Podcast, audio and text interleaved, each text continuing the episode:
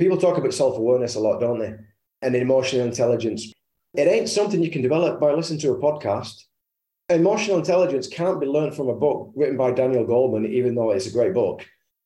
It's got to involve some kind of embodied practice. If you want to access a deeper understanding of your own emotions and feel them so that you can have a more of a level playing field with who you're trying to support and you can understand their emotions and make that deep connection of rapport and trust so he can flourish and express because he trusts you. You've got to practice. You need an embodied practice hmm.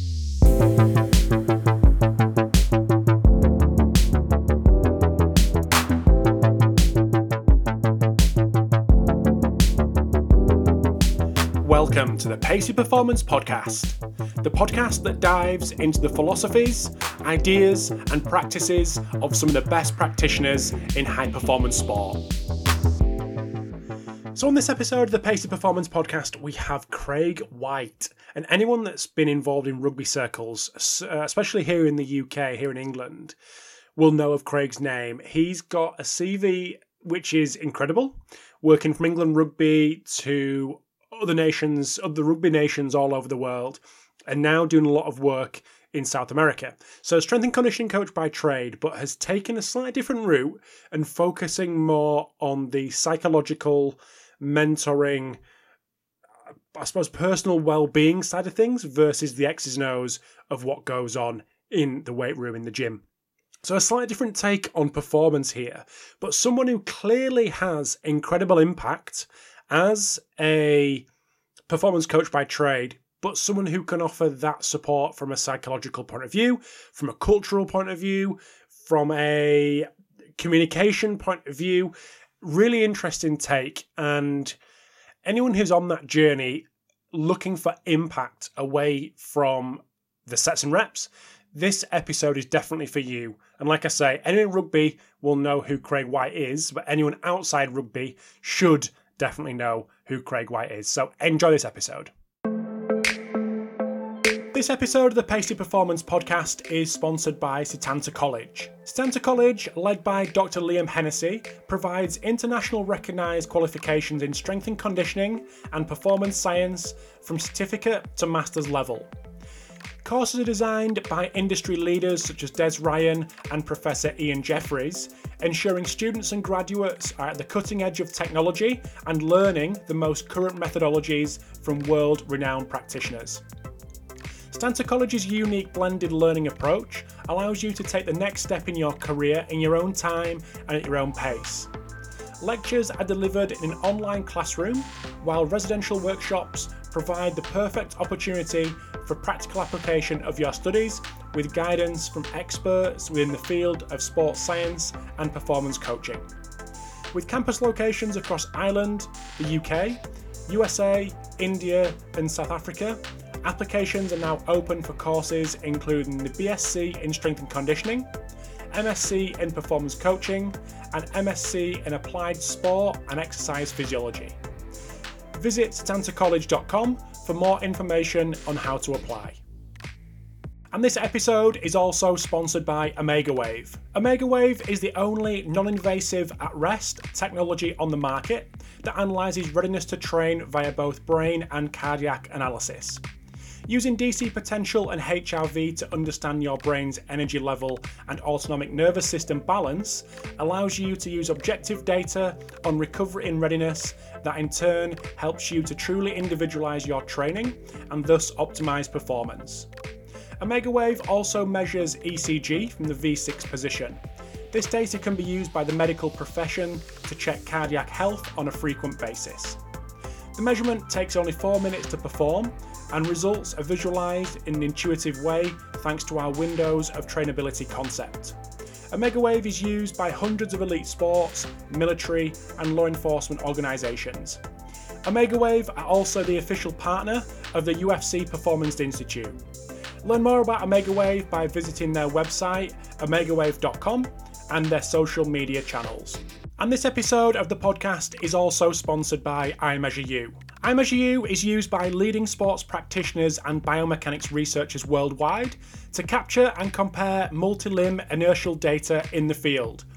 IMU Step from iMeasureU is a dual sensor and app lower limb load monitoring tool which helps practitioners optimize return to play for running based sports. iMeasureU have just released their new and improved waterproof sensor Blue Trident, which includes ultra high G capabilities to quantify high impact steps such as cutting, landing, and sprinting, longer life battery to collect data all day, real time feedback to aid immediate interventions, and faster workflow so practitioners can review long training sessions within minutes of training completion. iMeasureU, now part of Vicon, works with military, pro, and collegiate coaches and athletes from around the world, including the Australian Institute of Sport, the US Department of Defense, and collegiate and pro teams from around the world. If you want to get to know more about iMeasureU, head over to their website imeasureu.com or follow them on Twitter or Instagram at iMeasureU. So without further ado, over to the episode with Craig. Craig White, welcome to the Pacey Performance Podcast. Pleasure to have you. Rob, it's a pleasure to meet you, mate. I've heard a lot about you. I've seen your podcast for years, and uh, uh, like I said in the beginning, I thought he was this uh, American guy, and uh, you're a guy that just lives up the road from me. So I yeah, uh, I like am. kindred spirits meeting. Absolutely, closer than we closer than we thought. Anyone doesn't know who you are, Craig? Would you mind just giving us a bit of a background because it's an interesting one from uh, yeah. around you and finishing with what you do now? Yeah, I um, I mean, my title changes all the time. I, am a high performance consultant. I'm a coach mentor. I'm a leadership coach. And um, I'm known mostly for my work in professional rugby, although I've worked in professional soccer as well. So, like, I've worked in high performance rugby now for about 27 years. And um, I've worked for national teams, I've worked for Ireland, Wales, um, the British and Irish Lions. I've worked for London Wasps, Leicester Tigers, and um, I've worked as a consultant for World Rugby for about close to 12, 13 years now. And that's took me all over the world, working on the Seven Circuit with women, with men. And, um, but most notably, I guess, I guess I'm mostly proud of my work with Georgia over the years, um, with Uruguay, and uh, more recently with uh, Chile, helping them to qualify for the World Cup. Um, so that's half of me, Rob. I'm kind of this high performance coach in rugby, and over that time, I've evolved from an S&C coach that was really, really passionate about S&C to someone that's really passionate about the holistic nature of performance, outer performance, inner performance. And more recently, in, in recent years, I'm really fascinated with culture and how teams can grow culture and, and grow this kind of sense of, of brotherhood. Um, and following on from that concept of brotherhood, actually, the other half of what I do is I run an organization called Men Without Masks. And uh, we are a service for men. We run men's retreats. We run, run online programs for men. Uh, and we do private coaching services for men. And we we attract men from all walks of life, you know, sportsmen, high performers, men with trauma, uh, men that just want to fulfill the potential. So I have this um, this mission really around helping men to become I guess, more unique leaders to find their uniqueness and and fulfill the potential in this lifetime. So you mentioned that you started off as a, like what we'd class as a traditional S&C coach. Yeah, I was is, one of the first actually in, in okay. professional rugby. Yeah. So is it, has it been a transition just over time moving into this more leadership space? Was it a, a particular job that threw you into that kind of role, which made you had to learn on on the spot, or what, what was the transition like? Two things really, Rob. Um, one thing now, what I know now about kind of how drivers and values evolve within us, you know, I, I just exhausted S&C. I was just such an avid learner for years and years and years. You know, I interned all over the world and went to visit teams all over the world and, you know, went to West Side, trained with Ian Dana that used to train Mike Tyson, went with Charlie Francis, lived with Charlie Francis for two weeks and and more and more people. And I was just fascinated and and and it's almost as if I filled that void so much that I needed another challenge. So you know, I, I, tend to be an intense guy and I love learning. So once I fill I fill the void, I'll look for something else. So there's this natural transition of wanting to be challenged that's led me to kind of change my roles and my passion over the years, I guess. But also, uh, I've also been on this journey of self discovery as well. It's almost as if it was all about learning here and success here. And over the years, it's it's it's it's come inwards, and now I define a lot of my success and a lot of my embodied learning by you know what I've kind of learned on the inside. And and that the catalyst for that, Rob, was um, I went on a yoga retreat about 14 years ago, and I wasn't into yoga.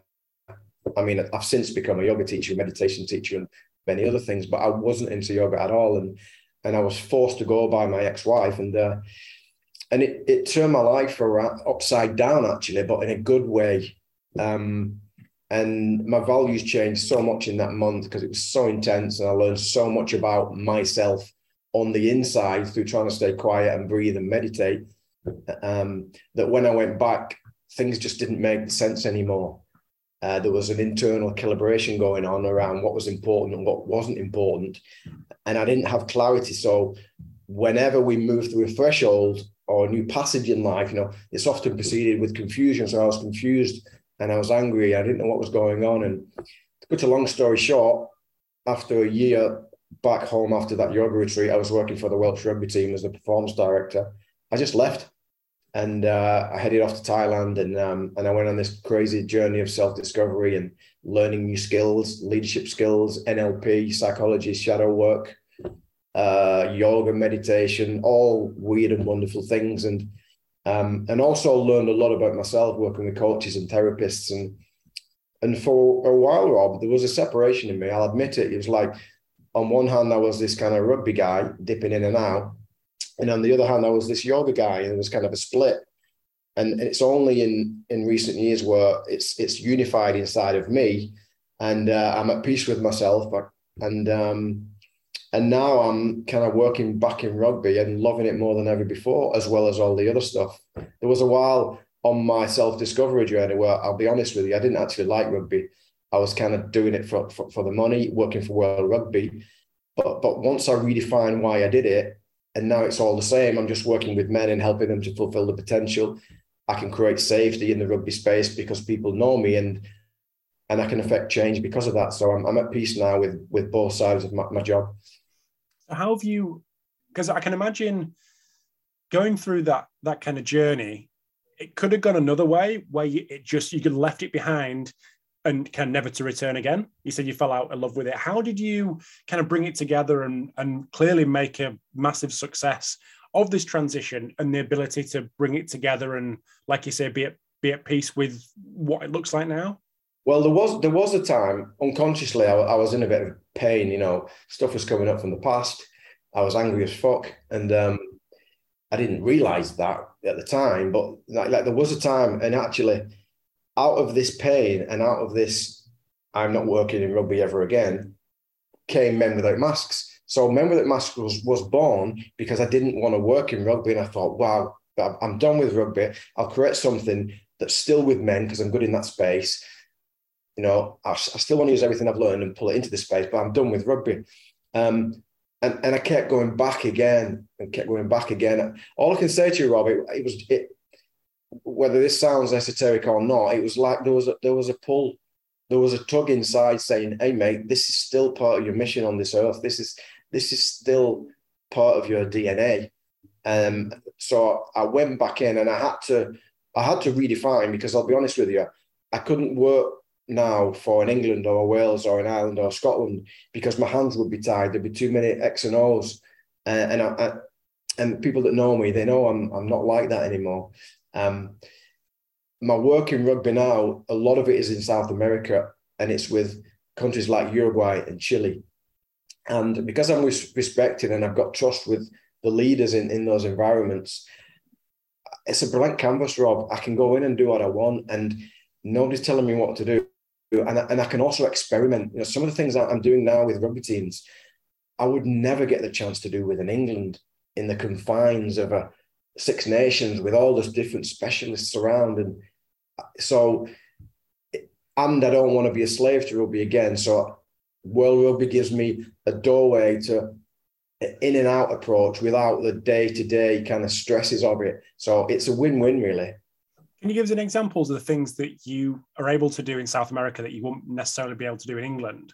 I mean, I, England, I, mean, sorry. yeah. I mean, I'll give you an example of what I did with Chile recently. So I've I've worked with Chile on and off for a few years since the head coach Pablo Lemoine got the job because he knew me from when he used to coach Uruguay, and um, and I've been over there a couple of times. But then because of COVID, I've just been kind of zooming them and supporting them on Zoom. But he got me over for a, a, full month before they played USA in two game qualification for the World Cup. And I mean, he basically said to me, Luke, um, I want you to work with our culture, this brotherhood, trust, open communication, deeper connection. And I really want us to deepen our why. So he gave me the mission and, and I was kind of, wow, come on, what can we do? So, I mean, I did a number of different, uh, and you can see some of the stuff on LinkedIn recently. I posted, you know, a number of different sessions with me. There was only me and the players. We must have done about eight sessions over a month, and um, and we were talking about the past, and we were talking about gratitude, and we were talking about mentors that influenced us, and we were talking about um, pain of the past, pleasure of the past. So there was a piece around the past, Rob, which in my philosophy, if you like, is a cog of deepening purpose.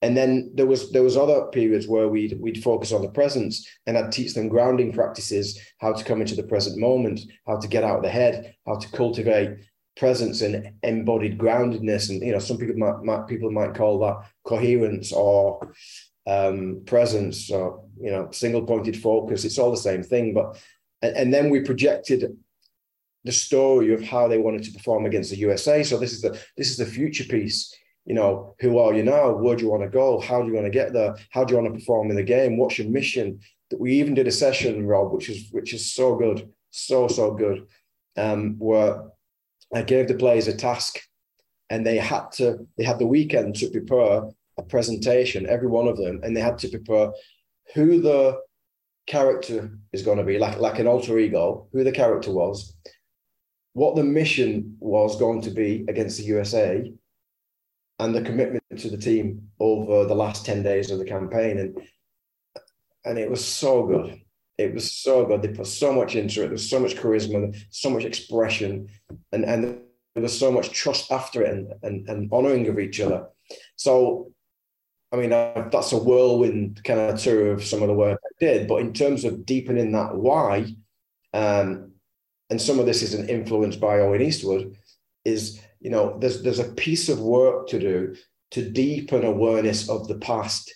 There's a piece of work to do to deepen awareness of the present moment, grounded presence, and where a team are now or an individual. And there's a piece of work to do around the future. And the energy of that, and I want when I say energy, the, the embodied energy of that, because to cultivate all that, you've got to go inwards. It's not something you can read in a book and it's unique to each individual. The energy of that is what I call it's like purpose petrol. You know, it's it's it's much more than passion. Passion is useless without purpose. Uh, and on and on outside of that, you know, I had some wonderful conversations with the captain. You know, deep conversations with the captain. People, players were trusting in me. They were opening up, and and sometimes it was just a matter of being in a, in a, in a state of embodied presence. So they felt heard, they could offload the fears. And then behind that space is, is, is presence. You know, I, I, fear is an interesting uh, energy. And if it gets too much, for sure it affects performance. And sometimes players, I, I, even recommend to teams uh, and individuals that if there's too much fear in the dressing room before kickoff, they have to voice it to someone. Otherwise, they carry it on the pitch and it affects the tissues and it affects the physiology. So, uh, yeah, going off on a tangent there, but I'm just, as you can see, I'm just excited by what's possible without the book. Because sometimes I don't even look into books for these things. I just kind of con- conjure them up and try them and see if they work. Yeah. So, in terms of the, the the consultants that you do, say South America, for example, so you are you putting in place like a an S&C team or like a high performance team, or are you coming in It depends. Among, okay. It, it depends. It used to be that. It used to be that way, way Rob, because the tier two is never used didn't used to be so far behind the tier one. So years ago, you know, I'd go in there, I'd do like a sixty-four page report, tell them everything that they needed to do over a four-year cycle, and then we'd put all the pieces in place. But thankfully, most of them are in a decent position now. They've got the foundational basics right, and it depends on the environment. Um, and it depends on the needs. Like one of the things I didn't know I was going to be doing in Chile for the recent month, outside of my cultural work, was I ended up effectively being the rehab coach. Okay. Because they'd made the, the phys- head physio, the manager, who was doing a great job. They hadn't replaced him, so they were pulling in part-time physios, and there was a hole there, a huge hole, and three of the best players were, were injured, so I had to step in. And, and in other environments, like Georgia, for example, I'm pretty hands off because I've known them for years. They're doing a great job. And it's just kind of, you know, just asking good questions and individual conversations. So it's more of a mentoring role. Um, and, and in Uruguay, it'll be a who I'm working with again before the World Cup next year and Chile with Uruguay because I know them so well. I've been in and out for years. When I go in next time, it'll be a combination of, of, of, of mentoring, but actually getting my hands dirty and being an S&C coach in the gym. So it depends. But but the mental piece, the cultural piece, the brotherhood piece, it's always been in me, Rob. Even when I was an S&C coach, when I used to work at London Wasps and we had some some golden years, we did kind of do things differently. And my philosophy, I didn't really know it until I looked into this stuff. My philosophy as an S&C coach was always I, I don't prescribe based on a physiological outcome of what I want, I'll prescribe a physiological session with a projected outcome of brotherhood, cultivating trust, cultivating self belief. So I guess at the time, that's what separated me from a lot of the other S&C coaches in the other clubs that were doing the traditional stuff, the 800s, the 400s, the 200s, the sprints, the linear stuff. Um, so yeah, for me, it was always about this kind of brotherhood. So in my S&C days, I always used it. Might sound strange to some people. I always used a lot of activities that involved touch, for example, and close connection, and you know because it, it's an element of building trust. So we, you know, we compete with each other a lot. You know, we, back in the day, we did a lot of combat work, and all the other teams were running. Of course, the game's changed now, but you know, back in the early days of professionalism, when teams were all kind of relatively running fit, you know, we gained an edge from the combat area. So yeah, but I, but I always prescribe based on this kind of cultural development of the team. So with your with your journey that we've just gone through, if you're employing or bringing a, an S, a traditional traditional S and C coach in, how has your journey affected what you would actually look for in that kind of professional coming on board? Yeah. Well, it has to affect it, doesn't it, Robert? Mm. It's a mm. great question. That actually, it's a great question because in the world of S and C, there's all these arguments around the best practice, and but at the end of the day, you know, if you're an S and C coach and you're from an athletic background, athletics is the most important thing in the whole world. If you're from a, a wrestling background, so is wrestling, a judo. So there's always that bias we can't get away from that because it's where we're comfortable. It's our superpower. It's the zone of of, of efficiency for us. Um, so if I'm looking for a coach now um, to work in one of my teams, I guess I'm obviously unconsciously looking at it through my own filters of, of, of my qualities. But I actually, I, I, thought you would ask this question, and I made a few notes earlier. Um, I definitely look for courage, and my definition of courage is someone that is prepared to lean into their edge. You know, not take the easy option. You know, I know a lot of S&C coaches, you know, they'll read forever about strength and power, forever and ever and ever, because it's the comfort zone. It's not actually the, zone of, of development. So I want someone that is really kind of courageous, willing to think outside the box, an infectious learner. Um, they have to be a role model. That's my bias it, it's not always necessary, but I think they have to be a role model. And what I mean by that is, I don't mean in the sense of looking like a CrossFit athlete. I mean in terms of do as I do. So I had a philosophy, and I always have a philosophy: is I'll never ask you to do something if I've not tried it myself. So that's important for me. Um, Another key component that I wrote down is um, I think I was good at this without knowing someone that fucks up but mops up quickly. because that is a key component of trust. I don't know if you've ever re- realized this, Rob. When you make a mistake in an environment, even if it's the worst mistake in the world, if you quickly hold your hand up and state what you, what you did wrong and how you're going to fix it, whoever you kind of disappointed, they end up trusting you more. That's my experience of it. So it's a real component of building trust in teams. It, trust will break down in individual fractured kind of areas, and provided that you can fix things soon and, and repair, which is a, a, word me and my partner have, have recently come up with. You know, we fracture and we're getting good at repair, then the relationship gets deeper and deeper and deeper. So I, I look for someone who who fixes his mistakes quickly. Um, I want someone that's upfront and not afraid to speak up. I want someone that cares about people and not selfish. So really, really cares about people. And the the last one is um, I like uniqueness, Rob. You know, not necessarily quirkiness, but someone that is unique and they celebrate their uniqueness. They don't try to be someone that they're not. You know, whether that is someone that's a joker or someone that's really stoic, it doesn't really matter, provided that they see their uniqueness as a talent to be expressed and they express it without giving a shit what people think of them.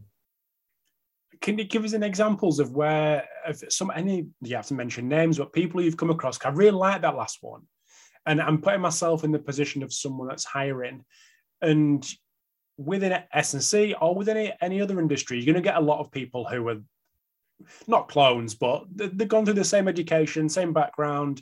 They've all into the same things, the strength and power. They've all read super training 15 times. But then you get the one person who mad into Lego. Like just oh, you know, whatever only because I'm mad into Lego, but you know, someone who's just that little bit different or instead of getting in that second internship, went traveling for a year. And you're like, okay, you've got something that I've not seen before. Any examples of that? It's. It, I mean, it's fun. It's good to say. That's what I look for on a CV. I don't look at the accreditations. I look at the experience. I mean, the obvious person to speak about is Paul Stridgeon, who works for Wales. Who was who I used to write Paul's programs for him when he was a wrestler when he was twelve. Um, um, and it, is a mate of mine. He's not talking to me at the moment, but that's another story. uh, but yeah, I mean, Paul. Paul is the obvious one. His his character's infectious. He's funny. He does weird and wonderful things. He's not your conventional S and C looking athletic coach. His weight's up and down. He has quirky habits, but his capacity to cultivate a deep sense of safety and support the players like a father, but challenge them also like a father. It's it's unparalleled. I've, I've never seen it before. It's it's amazing. He can be the Joker and he can also be the uh, the commander. So, and it, you've listed things there that you'd look for in a coach. Yeah. Nothing technical. Um, no, because I, te- I mean, for me, that's a non-negotiable. A given. It's a non-negotiable. If you're an S and C coach and you can't lift, and you can't demonstrate the drills better than the players, you've got a problem. Now that's obviously biased because because I, I, could I could I was quite technically good, so I'm biased. Not everybody's like that, but I, I would I would. Uh, yeah, I mean, if we if I employed someone and he wasn't technically good, I, I just give him six months to come up to scratch. So we're just going to take a very quick break in this chat with Craig. Hope you're enjoying part one. So over in part two, we have a little chat around mentorship. What is mentorship? Then we have a deeper chat on what he would look for should he be in a direct performance director role and looking for a performance coach, a strength and conditioning coach. So really interesting part two coming up. This episode of the Pacey Performance Podcast is sponsored by Hawkin Dynamics. Hawkin Dynamics is the world's first wireless force plate testing system. The Hawkin Dynamics system is built for coaches to test in the real world, not just in the lab. Capture reliable data on all your athletes in a matter of minutes and monitor their progress in the cloud from anywhere in the world. The Hawkin Dynamics force plates are wireless, portable, and trusted by teams at every level of sport. Integrating force plates into your athlete monitoring program has never been easier or more affordable. If you want to see the Hawkin Dynamics force plate system in action, head over to their website hawkindynamics.com to schedule a demo or follow them on Twitter at Hawkin Dynamics. Also sponsoring this episode is Fusion Sport. Smartabase from Fusion Sport is the premier human performance optimization platform for elite sports teams and military organizations. Built on infinitely configurable framework, Smartabase is the most flexible software on the market. Create an adaptable solution to support your unique strategy, process, and culture for a fraction of the cost and time it takes to build your own. Centralize your performance and health data by easily integrating with other tech and data systems using Smartabase's robust API and custom built connectors.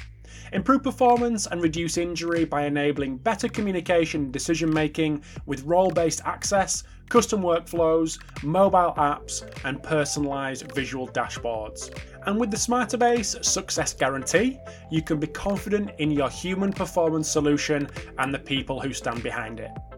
Visit fusionsport.com forward slash Smartabase to learn how Smartabase can help you improve athlete performance and service member combat readiness. And now back to the episode with Craig. What I'd like to move on to now is mentors and mentorships because you go on social media and everyone's up not everyone but there's a lot more than there was two three years ago people offering online mentorships in-person mentorships one-on-one group it seems to be everywhere and i sent you a little clip that i'd also put on social media which was stephen bartlett talking about mentors and maybe the younger generation maybe people coming through university early to mid 20s his perception was that these people look to a mentor and go i want this one magical person who's going to pull me through and help me along the way. Where actually, there's the internet. Like you can have Craig can be our mentor because I can follow him on LinkedIn and, and read all his all his writings, or you could go, you know, on Twitter and follow someone else and go visit someone. You can have all these different people around. It's not just one magical person. And we had a little bit of chat about this offline, but I'd love to get your take on what actually a mentor is, what people should expect, and is a mentor right for everyone? I can talk about it, Rob, and then towards the end of it, I'll, I'll tell you how I mentor. Um, I mean, there's polarity in everything, isn't there? You know, we're talking about mentors now. There's polarity in every single aspect of life. You know, Instagram, mentors on Instagram. I'm sure some of them are brilliant, and I'm sure some of them will make you worse. So it, it, obviously can be a dangerous field without awareness. Um, I've I've had mentors, but often it's for me it's never like been one person. Um, I did an exercise once, and the exercise was do an inventory of all the different mentors in your life, and and when I went back, there wasn't one perfect mentor, but and, and funnily enough, all my mentors have been PE teachers and, and, and rugby coaches. But what I did in the inventory was I wrote down all the positive qualities of each mentor, not the negative ones, just all the positives. And I looked at the kind of pot and I thought, wow, fucking hell, that is amazing mentorship. Even if some of these guys messed up or they had shit areas of the life that, that, they, that they were divorced, you know, I've took a piece of gold from all these different men and it's in me and it's like, wow, there's so much gratitude for that. Um, I have also used mentors as well. You know, I, I, I, I meant, you know, Poliquin was a mentor, Charlie Francis was a mentor, Louie Simmons was a mentor, Ian Denny was a mentor, Warren Gatland was a mentor. Um, elements of my mum have, have been mentoring. Um, so in relation to, I guess, the logistics of mentoring, I, it doesn't have to be one person. What I do with my clients at the moment, Rob, is um, especially if you can afford it, is you know I, I'll act as the mentor, but I'll say, look, you have to put yourself in the middle of this circle as an enterprise, and one person isn't enough. You know, you might need access to a therapist. You might need access to a relationship coach. You know, you might need access to a health coach, and and try and build this support around the client so that it's like the client is is is, is the is the enterprise so i think that for head coaches and, and high performing coaches, I think that's smart. Um, so, in summary, I, I don't think a, a, mentor needs to be one person. Um, you, you know, you can pick things up from different people, pieces of, of wisdom. Um, you can have more than one person. I also um, think it's wrong to have the same person the whole time. If you've really been with a mentor and absorbed the, the, the, guidance from that mentor, you should get to a point where you don't need the mentor and you move on to a different mentor.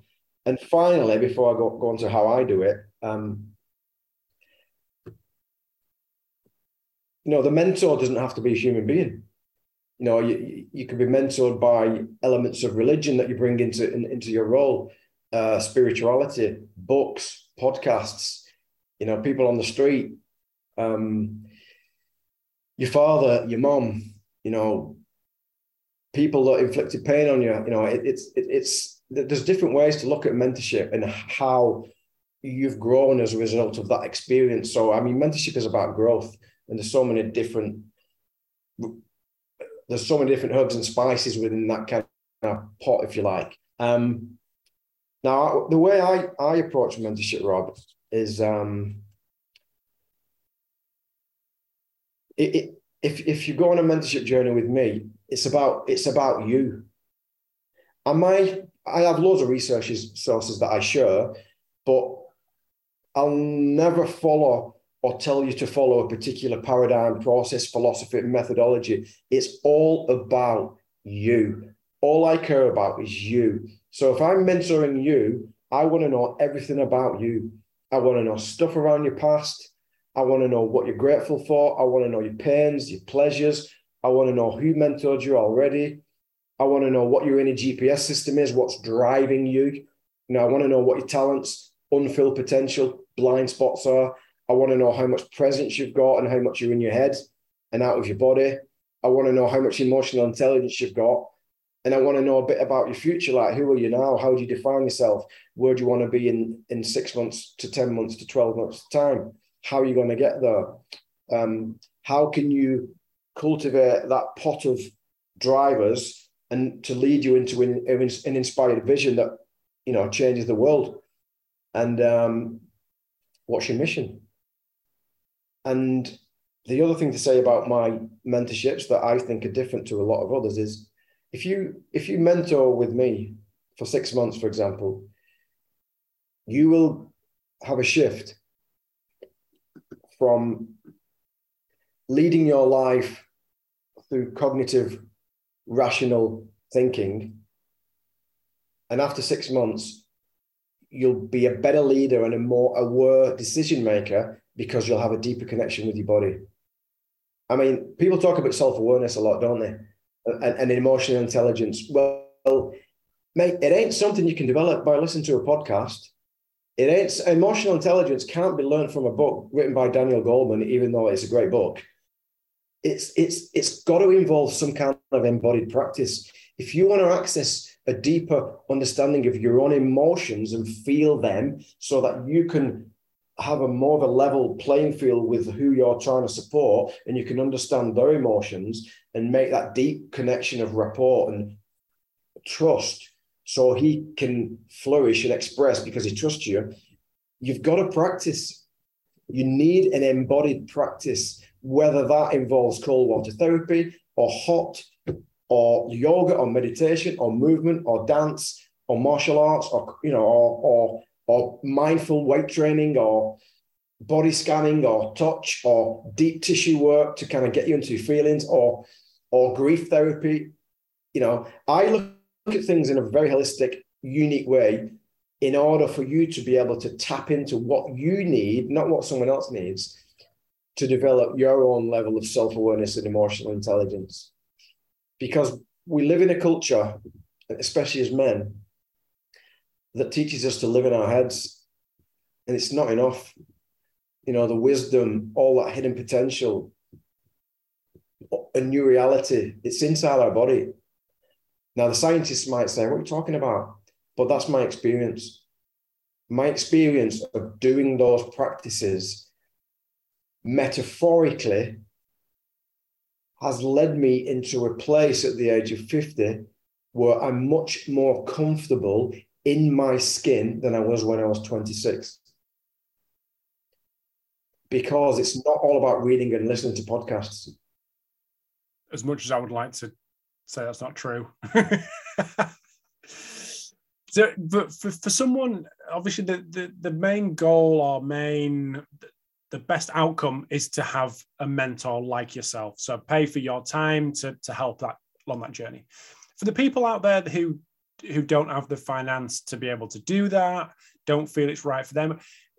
And we talk, and like I said about Stephen Bartlett, there's you can have mentors that are out there who don't know. You've got the internet, you've got access to people, you've got access to resources but that's obviously that's a dangerous thing as well because there's so much. And i've been there when it just becomes so overwhelmed.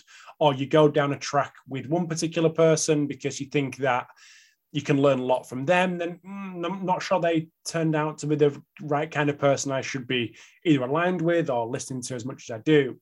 What would be your advice for someone who's along that journey doesn't have the finance to be able to have a mentor but is looking for guidance elsewhere and probably feeling quite overwhelmed with how much is out there?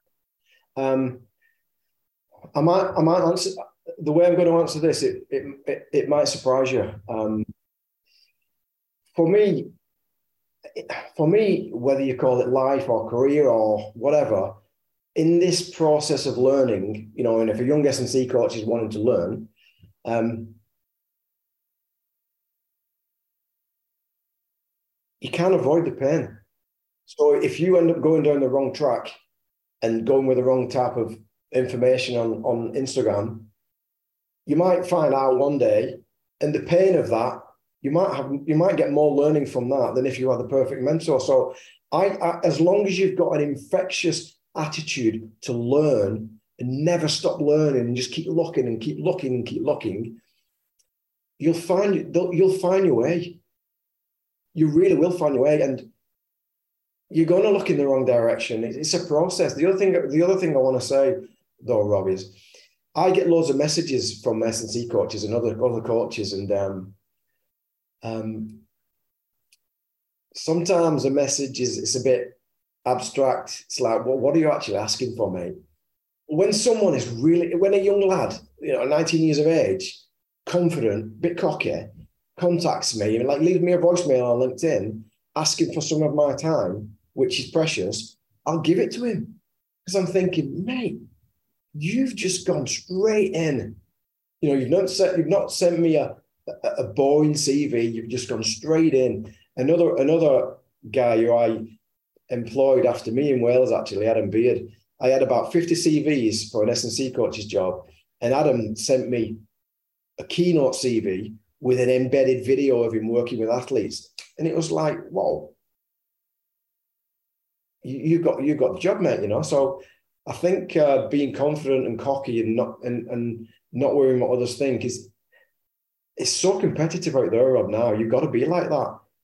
If not, you, you're going to be an intern for the rest of your life. Adam's done all right for himself, hasn't he? He's done all right. Yeah, he's done all right. Yeah.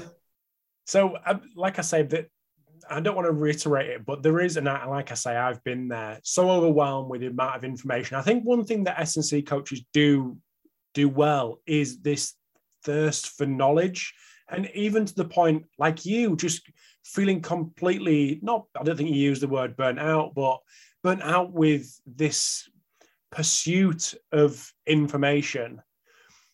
How difficult? So, sorry, can I say one really important Gosh, thing? Gosh, which is probably more in line with with with the specifics of your question anyway. So one thing I do notice, even with some of my clients, is like I'll get some clients coming to me and they come to me because they've not got a job or they've just been sacked or right. or they want a job, right?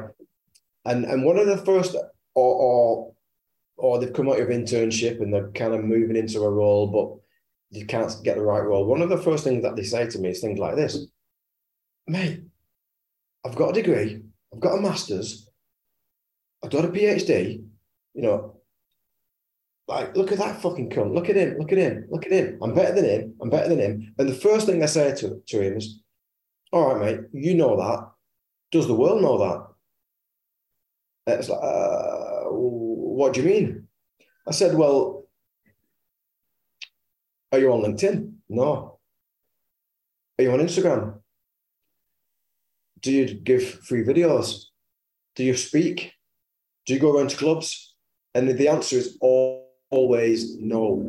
So, whilst I do recommend that infectious quest to learn, learning for me is a combination of gathering knowledge and being seen and stepping into that edge of being seen, which you and I know is like, oh God.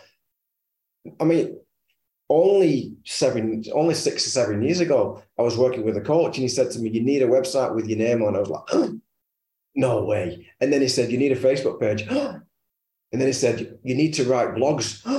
And then he said, You need to uh, put some photographs and, and write some text on. It's like, No chance. You need to do some videos. And it's, and whilst I, whilst I can't say I love doing videos on Instagram, there's been a lot of growth in it for me, Rob, because I've got over myself, you know, get over yourself. And um, so I think S&C courts, if they really want a job, as well as questing on that knowledge path, they've got to get over themselves and be seen. I'm glad. I'm glad I, I remembered that. Yeah, I mean, I've been there with starting starting the podcast.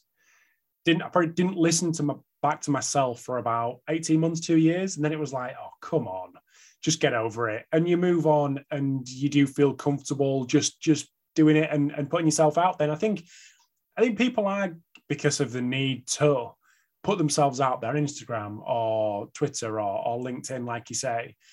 But I think it is still a big barrier for a lot of people to feel like I'm being judged by my peers. What are they going to think? Am I putting the right thing out?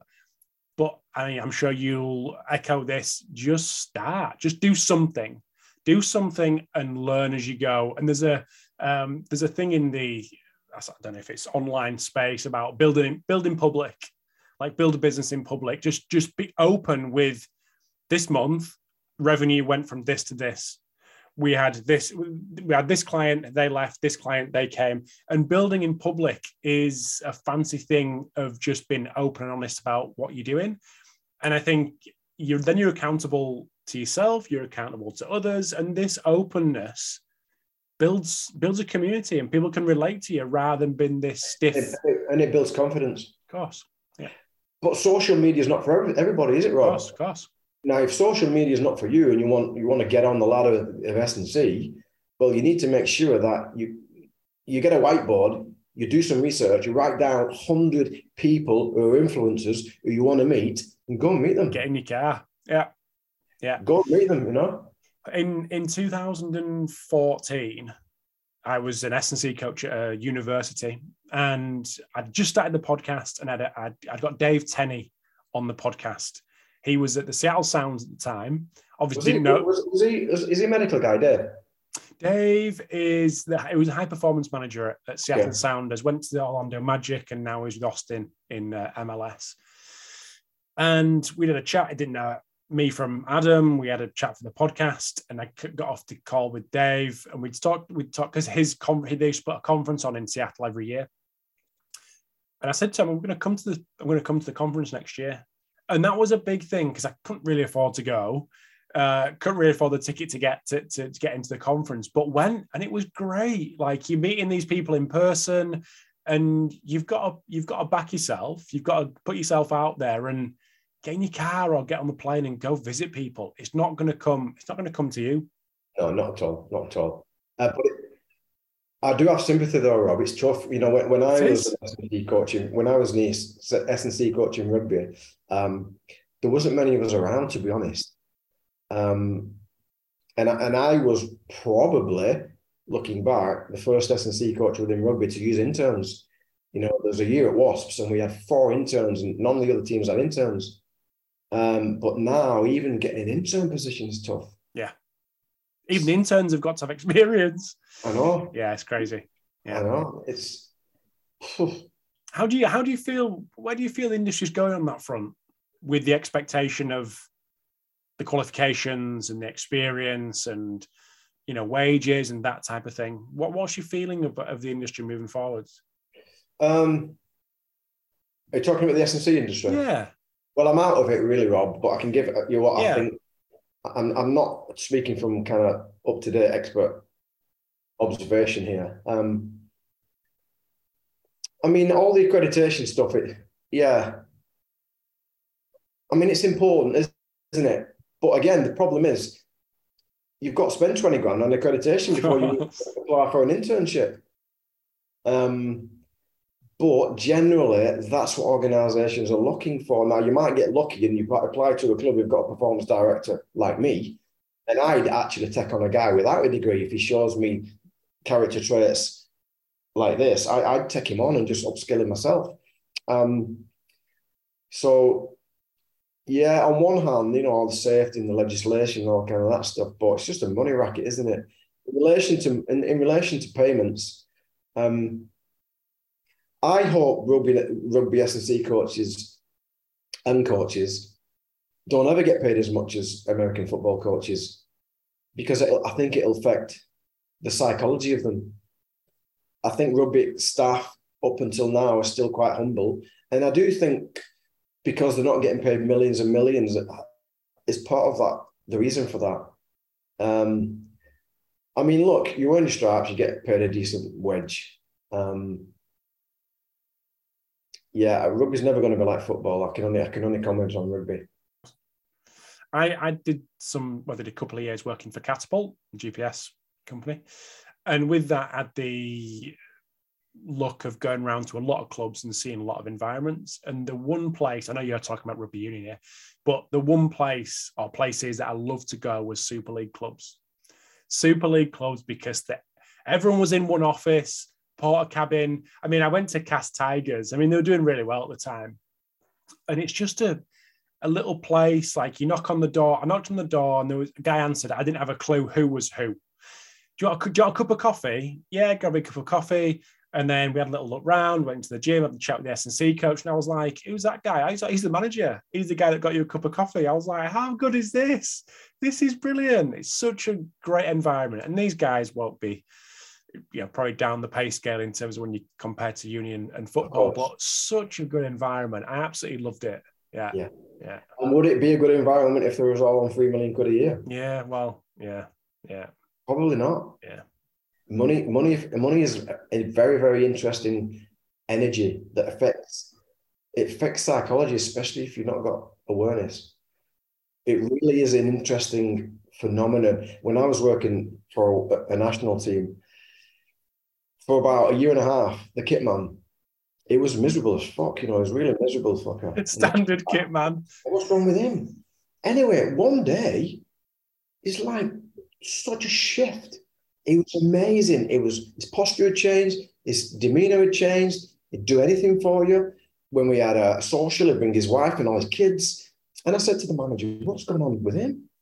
He said, Oh, we've uh, We've given him a grand. Uh, uh, we've given him a pay rise of ten grand. He's been asking for it for the last six years, because obviously before that there was a gap between how much he was getting paid and how much he felt good enough and worthy enough. Worth, yeah. That gap's been filled, and he's happy. As, he's happy as anything, you know. Yeah, He's expressing himself the way he he can do because he's he's content. Interesting. Right, mate. Well, if I know you put lots of stuff on LinkedIn, why did you decide LinkedIn was the place for your? It's not really. I'm, Okay. I'm, I'm on Instagram. I don't. I'm on Instagram. I'm on LinkedIn. I think I'm on Facebook. Yeah, I've got Craig White mentoring there you go. Took the on took the advice. I've got Men Without Masks on Instagram. I've got I've got my profile's not good on LinkedIn for anybody that wants to have a uh, have a look at what I'm about. Nice. Uh, and and the high performance me is on the website Craig White Mentoring, and the hippie me is on menwithoutmasks.com. yeah, and I went on your website, and there's there's not there's a few not bad testimonials on there. Yeah, there's some good It's ones. like a who's there. like a who's who of rugby. Yeah. Yeah, yeah, yeah. Yeah, yeah. Yeah. Coming back to the word mentor, I mean, I didn't choose to be a mentor. It's just, I- I just look back at my career and people have said to me, "You've mentored him, you've mentored him." It's like, oh, really? Have I? And I just kind of, I'm blessed really because I guess the natural talent of mentorship is is is something I express, but I didn't choose it. Well, Craig, it's been an absolute pleasure to speak to you. I'm going to let you crack on and crack and uh, get on with your evening, but really appreciate it. It's like I said to you before we even press record. It's um, slightly different from the normal X's and O's, but I, I love it because I can we can get into the get into the person. I think we've definitely done that with you. So let's uh, do another one soon. I mean, even if, even if in the future you want to do something along the lines of um, the psychology. Not I don't like the word psychology, but the um, the mental side of S and C. Yeah, you know, yeah, hundred percent. Would love to. Right, mate. I'm going to let you go. Thanks well, very much, and no worries, uh, look forward to catching you soon. See you, mate. Cheers, Craig.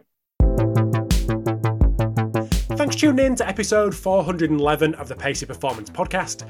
Slightly different episode today, focusing on less of the X's and O's, more on the psychological, emotional well-being, communication, and culture side of things. So I hope you enjoyed this chat with Craig. Big thanks to Hawkin Dynamics, Fusion Sport, Setanta College, Omegawave, and iMeasureU for sponsoring this episode today.